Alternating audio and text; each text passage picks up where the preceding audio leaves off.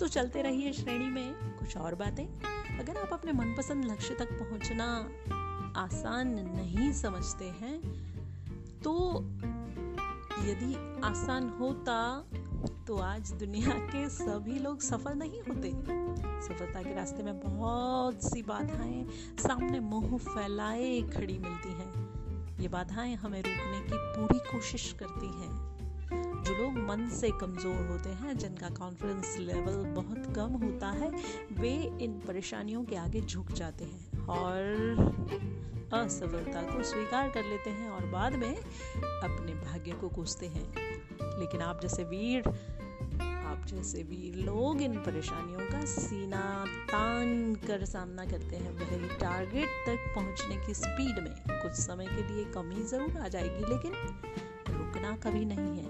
और जो रुकते नहीं हैं, उन्हें अपनी मंजिल तक पहुँचने से कोई नहीं रोक सकता। तो चलिए, चलते रहिए।